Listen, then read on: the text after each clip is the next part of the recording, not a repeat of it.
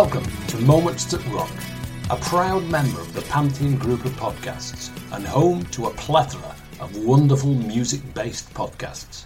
I'm your host, Tony Michaelides, and after spending some 30 years in the music industry and working with some of the world's leading artists, I've finally been paroled, adopted by Pantheon, and sharing some amazing stories from some equally amazing people.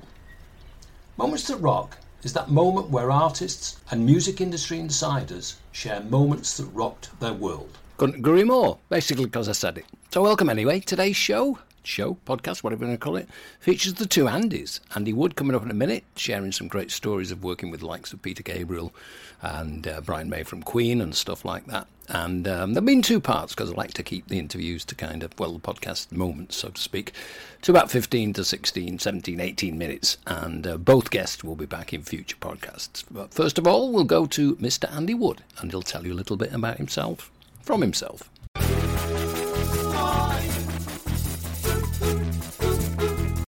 Hello there. My name is Andy Wood, and um, my background is largely in animation, games, music, and technology.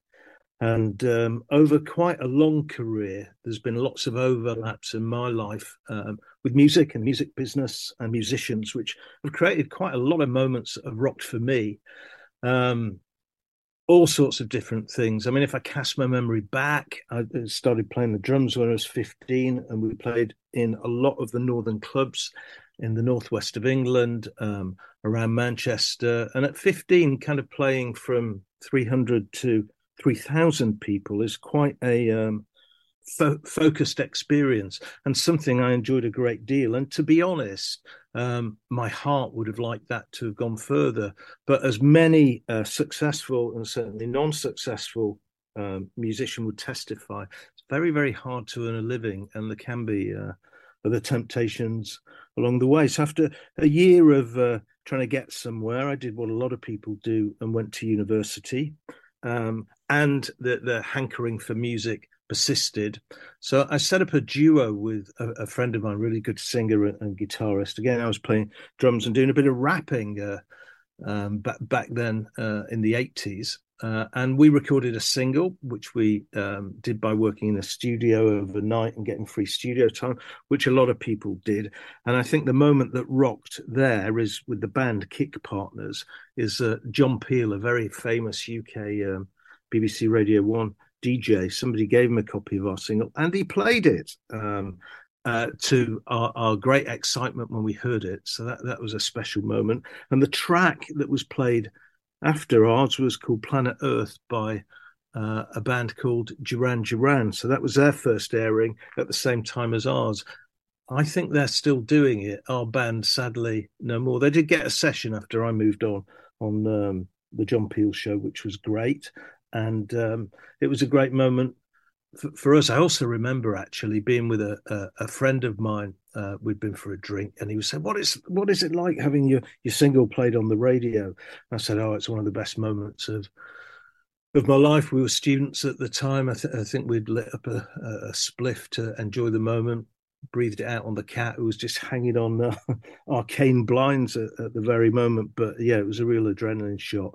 And at that time, we were in his car, and the single came on again. So that, that, that was a great experience to hear your own work um, while you're talking about it. In my case, it only happened once. Uh, and that meant after a, a, few different things, I moved into the video games industry because it reminded me of the music industry in its more formative years. And I thought some of the the passion and, and knowledge that I had about music would help with video games, and it sure did. Um, I set up a promotion company that visited um, video game stores, and we had a number of guys and girls on the road who would build uh, window displays. And we got to work with and promote and sometimes develop over 50 number one games. So, not 50 number one records, but 50 number one games, which back then was. Um, quite something. And of course, that market now is bigger than the music industry, the film industry, and TV industries put together.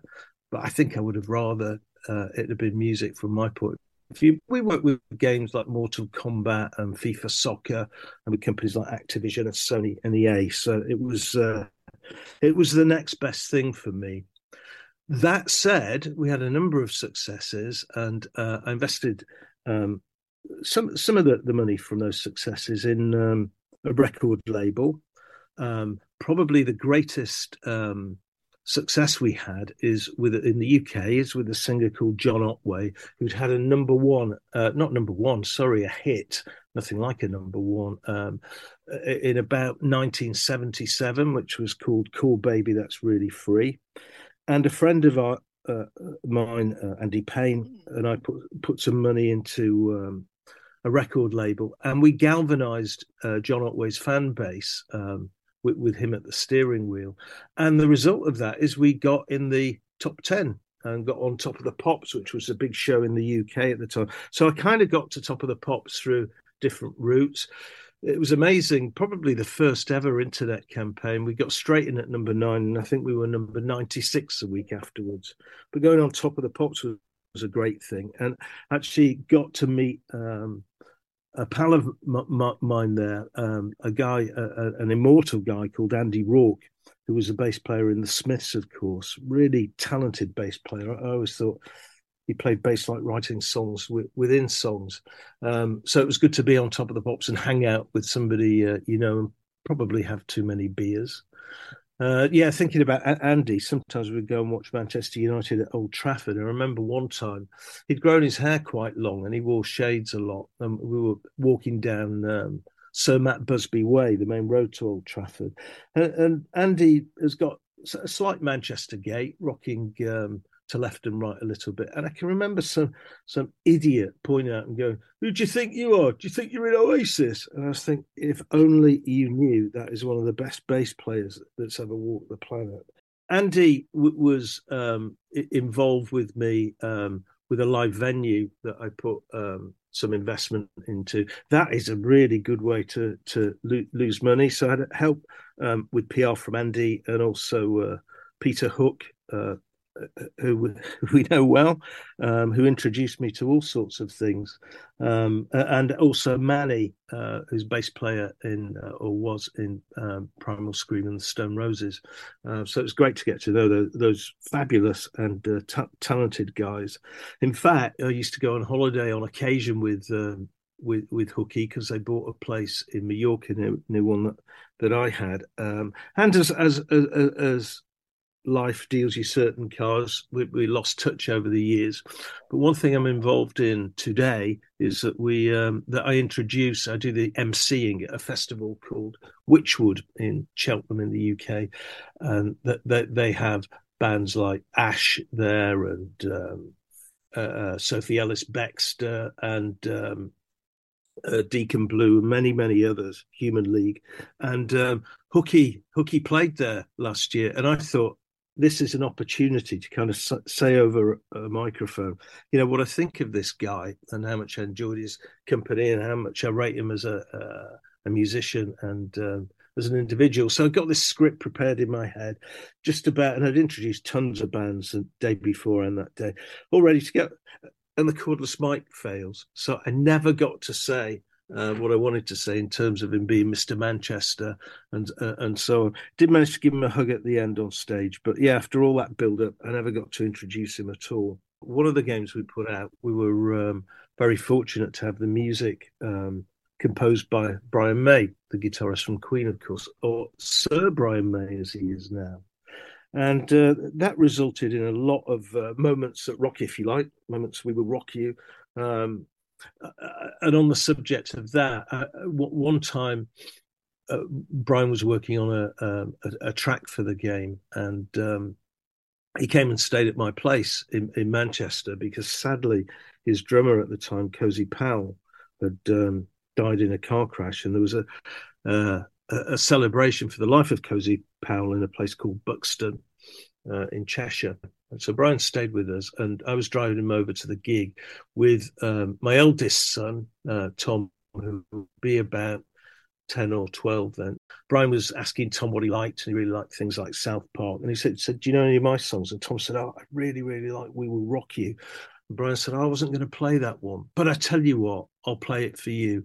And he did. And um, I can remember him doing a big rock guitar salute in the in the, the, the, the just before the solo and putting his arm in, in the air and pointing at Tom, which is certainly a moment that rocked for for Tom uh, uh, as well as me. The the, the other thing um, with Brian is he was working on a composition for our game, and I was at um, a, uh, a conference in Chicago, and the phone in my hotel rang, and it was Brian May. Now that's quite something when the phone goes and it's Brian May. But more than that, he said, "I've written this this track, Andy, um, for the game. What do you think?" And he played it me down the phone. I mean, that's really quite remarkable. Probably didn't help that when he asked me what I thought. That I said I, I thought the guitar was a bit discordant and that the um, the drums could be a bit different. Um, but the guitar stayed and the drums stayed, and uh, that was definitely for the better. The drummer, by the way, on that track, one of his first sessions was a young uh, Taylor Hawkins. This is after Freddie had gone. Um, and Queen Queen did a number of gigs with Paul Rodgers. So it was um, uh, promoted as Queen and Paul Rodgers. And my three sons and I, two of them being under 10, were invited to go and attend one of the gigs and then seeing Brian afterwards as we'd done this work together. And he, this was in Cardiff, and he got us really, really good seats where we've got a great view of the stage. And possibly, I'll never know the answer to this, he got a really good view of us. Brian May, obviously, is you know one of the world's greatest guitarists, if if not the greatest, and is also celebrated in uh, live concerts for um, elongated guitar solos, sometimes 10 to 15 minutes. As I say, we, we, were right, as far as I could tell in his view. One of my kids fell asleep in the guitar solo. and if you're listening, Brian, Connor is nearly 30 now and he's still sorry about that. But not as sorry as his younger brother, because we went um, backstage afterwards to catch up. And backstage is often sort of put forward as um, a really glamorous area. In most places I've been, it isn't. It's functional, much like a canteen. We were sat with Brian, and uh, I, I, think Connor trying to make up for falling asleep, although we didn't mention anything. Um, was asking Brian about how to play music. Connor was an aspiring violinist at the time, and Brian gave him some great advice. He said, um, well, the best thing is to fall in love with your instrument, which I thought was a great thing. My youngest son, Ben, went off and found a chocolate machine, hot chocolate machine, got himself a hot chocolate, came back, plonked it on the table, and um, just after Brian had imparted those gems of wisdom, spilt the hot chocolate on the guitarist of Queen. So I said, Ben, you better go and find something to to clear that up with. Brian, as always, was really dignified and um, uh, gentle about the whole thing, and you know didn't make a fuss. Ben disappears for a while, and Connor says, "We're still chatting away." Oh no, I said, "Where's Ben? He's been ages." And Connor said, "Ben is over there." It's one of the moments when the entire room went quiet. Ben is over there with a condom I don't know if I've ever been so embarrassed in all my life. All, all, all this room looking at this kid holding um, a condom. So as the newspapers say at that point, we uh, made our excuses and, and, and left. When Brian stayed at our house, his road manager, Pete Malandrone, stayed a night longer. And in those days, that particular house had a safe Brian elected to leave the Red Special, the guitar he made with his dad, which is on everything he's ever played, played virtually every Queen concert, probably the most priceless instrument guitar in the world ever because the guitarist himself made it. He elected to leave it at our house. Now, I didn't feel comfortable about um, that guitar being in our safe. So, what I decided to do was to take it to bed with me that's all great, well and good, but of course you don't sleep. It's and you're entrusted with, as I say, probably the most priceless music instrument in the world. So what do you do? You sit up and you play it all night. So I reckon I've put as many hours in on the uh, Red Special as most people, other than uh, Brian and, uh, and Pete, the manager. But yeah, that is a moment that rocks. You rock yourself playing guitar uh, of, um, you know, one of the best players in the world who made it. Um, himself. One of the other things that I did to do with um, interactive um, experiences w- was to help launch a product for the musician Peter Gabriel. And that led to many things where I think I worked with Peter for about 10 years. We worked on um, a really clever application that turns um, text into animation.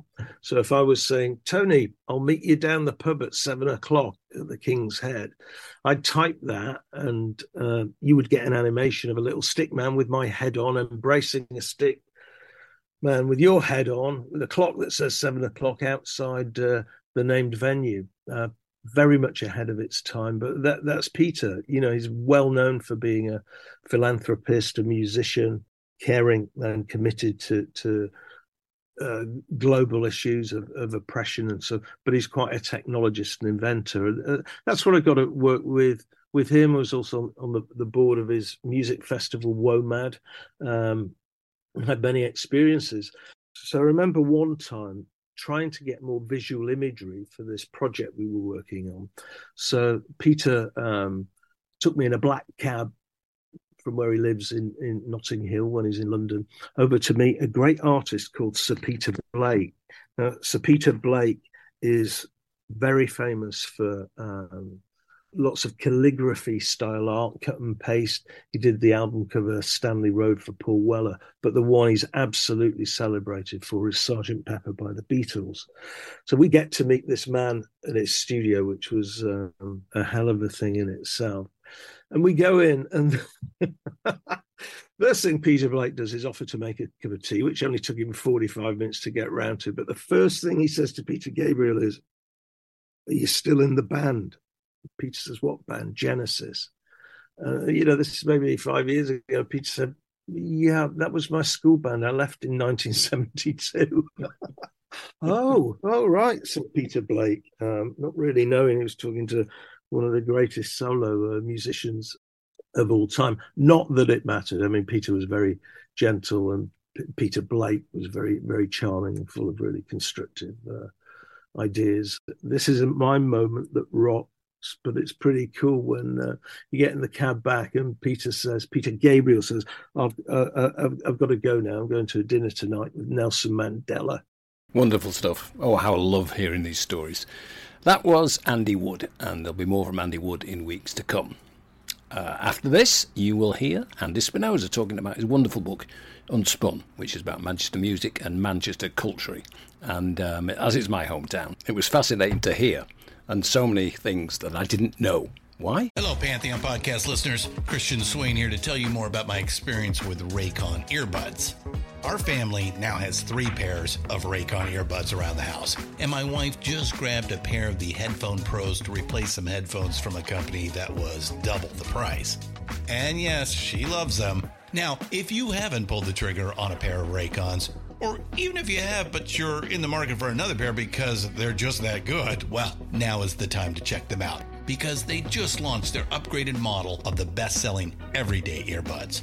With Raycon's upgraded everyday earbuds, now you also get active noise cancellation, ergonomic design, and multi point connectivity that lets you pair with two devices at once. New quick charge function, three customizable sound styles, plus awareness mode. Available in a variety of vibrant new colors to complement any and all skin tones. I even have a pair of earbuds in a cool green color. I have tried just about every earbud known to humankind, and these Raycons are fantastic.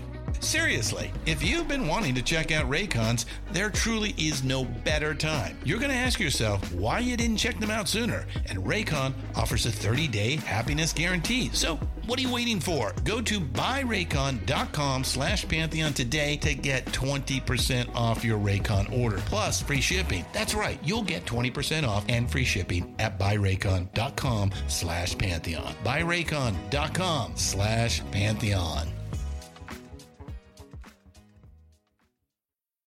Hey folks, Steffan Chirazi and Renee Richardson here from the Metallica Report. And we are proud members of the Pantheon podcast family, where the best of music and podcasts unite. We've got something pretty cool for you. We're giving away an exclusive Metallica merch package worth over $250. That's a whole lot of scary guys, skulls, M72, and other sought after Metallica swag. And we've made it easy for you to win. Follow and share the Metallica Report, and you're in the game. Go to pantheonpodcast.com slash Metallica, enter your email, and hit that button to be entered to win. And just like that, you're eligible for our monthly exclusive Metallica merch package. And guess what, rockers? You can enter every month. So just do it. And while we love our global brothers and sisters, the lawyers won't let us ship outside the U.S. Because I've probably been here 20 years, so no surprise. Back shortly. You're listening to Moments That Rock with me, Tony Michael. It is part of the wonderful Pantheon Media group of podcasts.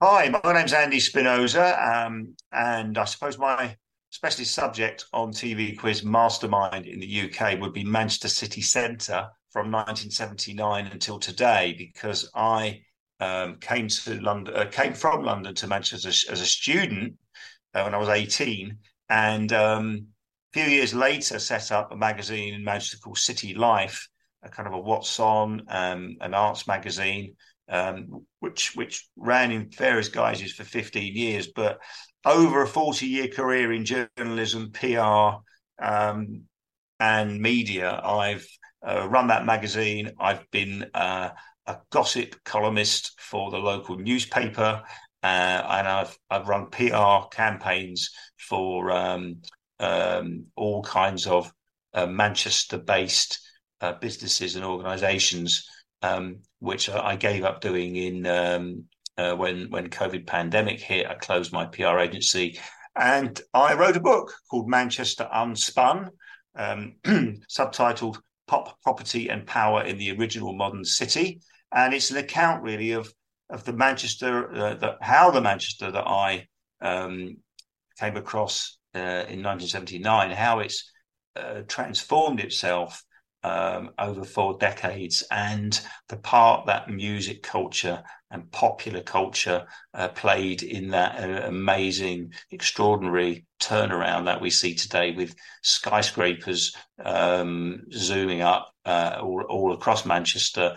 And, and I believe there's a, um, a figure of 75,000 residents in the city centre and a, a further quarter of a million residents around the centre. And this is a centre that literally had maybe 500 people living in it in uh, when I arrived in the late 70s. It's funny because I, I remember when I started selling records in 1974 and I was calling on shops in the outskirts like Pandemonium Records. And I looked at yeah. some, I looked at some photos the other week, and uh, you know, my van was parked outside the shop, and on the other side of the road, they'd knocked a building down, and it was just bricks. Manchester was a shithole, but I didn't see any of that. I was 20, I'd just got a job in the music business. I mean, when I came to Manchester in 79, there was dereliction pretty much everywhere. Um, you know, there was the city was a kind of victim of pitiless government policy, really, and these what Americans would call Rust Belt industries were just left to to die away. Um, and it kind of felt like the world had just used Manchester up and, and thrown it away. But at night, it was like a vacant movie set. You know, it was quite thrilling, aesthetic experience to be partying in the dead zones because you know clubbers, students, artists were the only people who were there at night, and that was the the milieu that led to the setting up of the Hacienda um, nightclub and music venue in 1982 um, by uh, Factory Records and New Order. And um, my book has got this uh, preposterous sounding theory, really, that without that project and others that it inspired, that we wouldn't have the the um, shiny new sky, skyscraper Manchester of today, um, because it kind of gave the kiss of life to a dying city centre.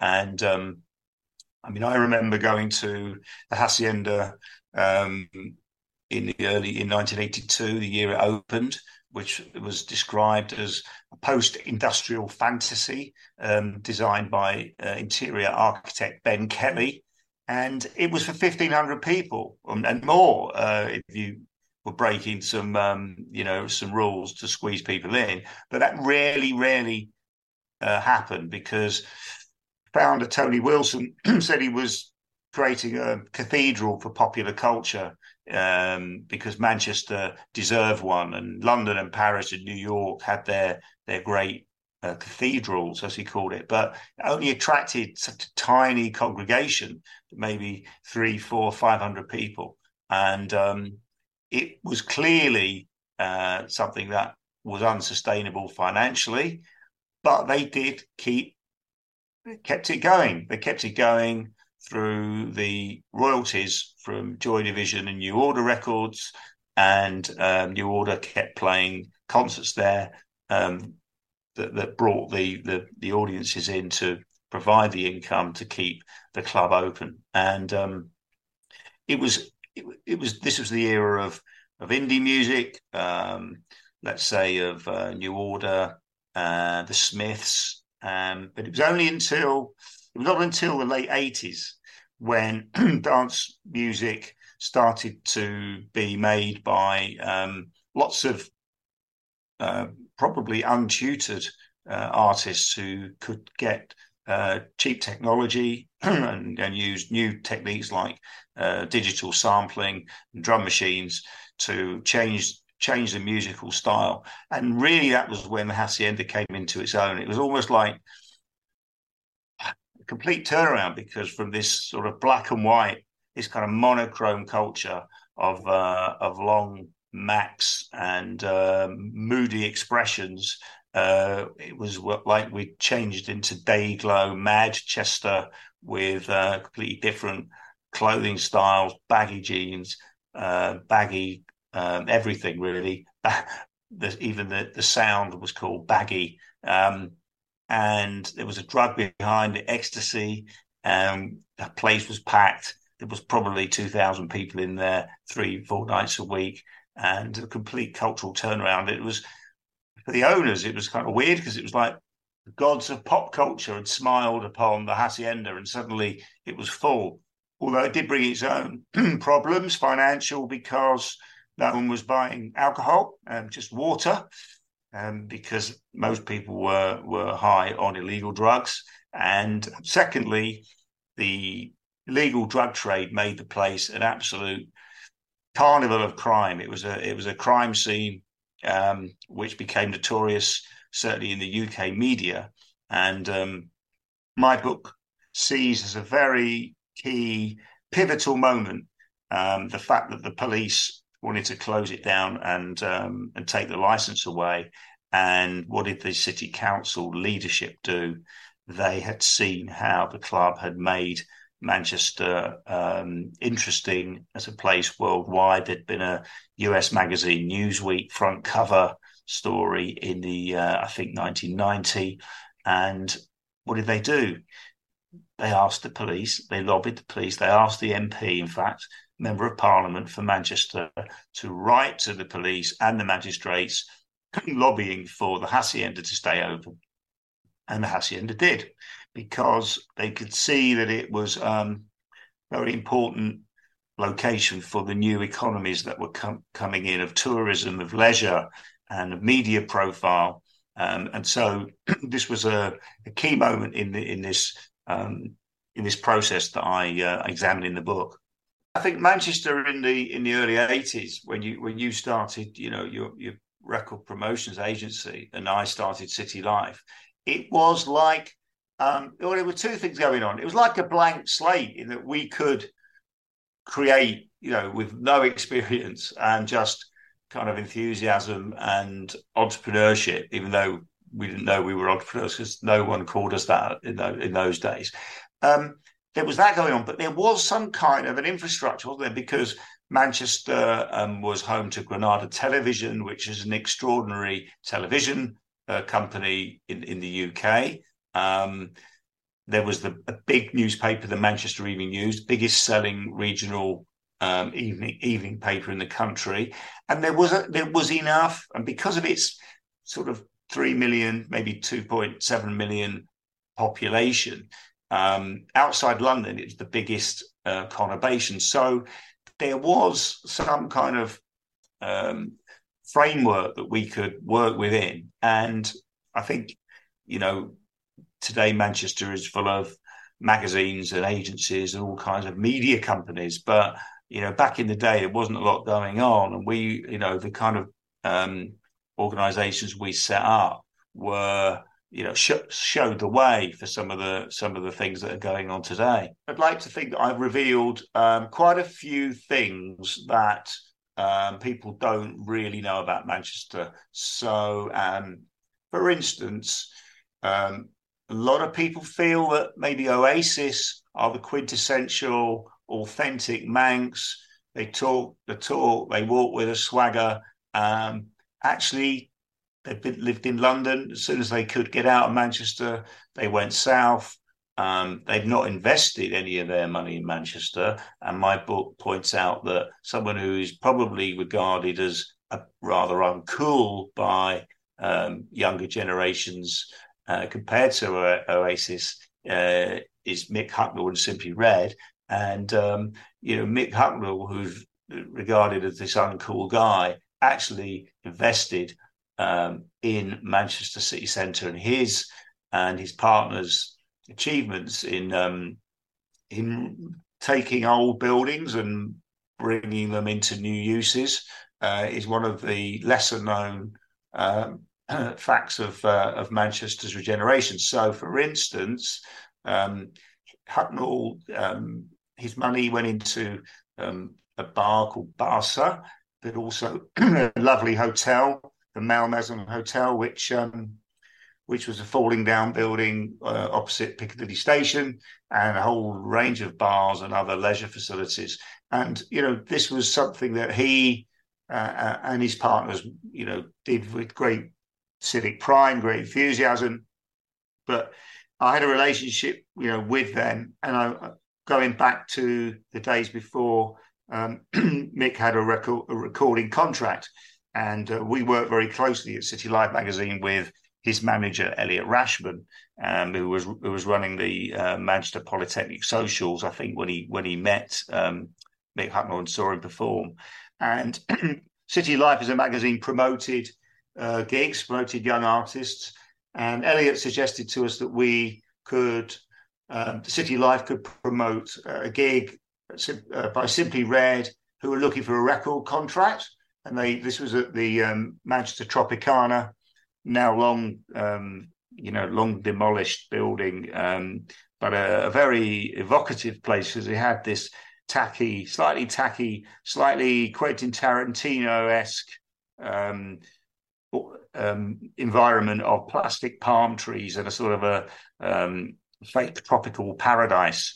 That was the kind of staging that uh, Simply Red took took took took on. Um, I think in late 1987, and um, we must be the only promoters to have ever lost money on a Simply Red gig because there were about 70 record company executives on the guest list, and um, I'm happy to say that that um, that concert did wow the uh, assembled reps of the music business, and from that uh, from that gig uh, came their record deal. So uh, we're delighted. I'm delighted that we played such a key role in uh, in in Mick and Simply Red's um, career, but uh, certainly it's not one that uh, that that I that we made any money from.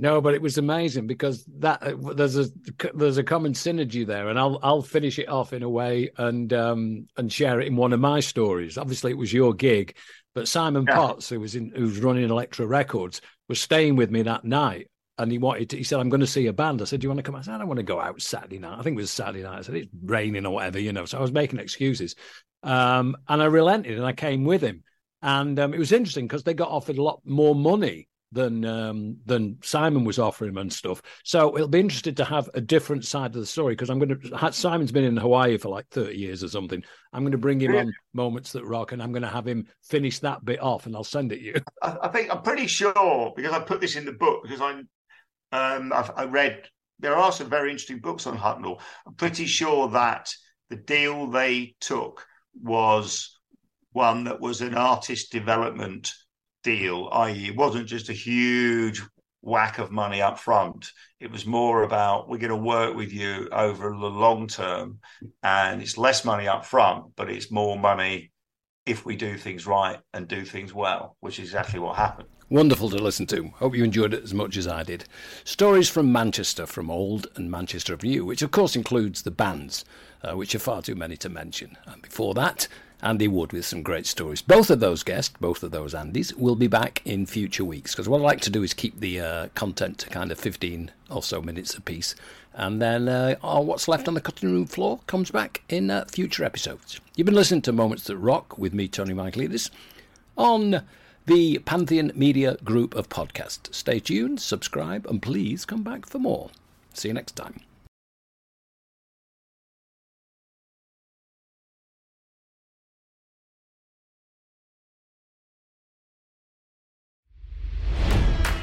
It's NFL draft season, and that means it's time to start thinking about fantasy football.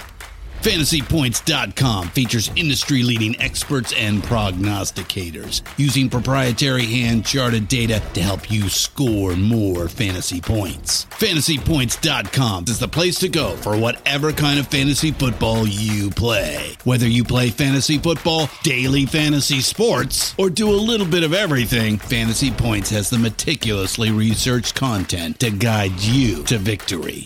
And why wait for the fall? Fantasy Points also covers the new spring football league, the UFL. Join the guru, John Hansen, Scott Barrett, Joe Dolan, and other massive names in the fantasy football universe with an exclusive offer. Use code Pantheon for 15% off any fantasy points package, including the all in package, with access to every article, tool, and data nugget that Fantasy Points has to offer.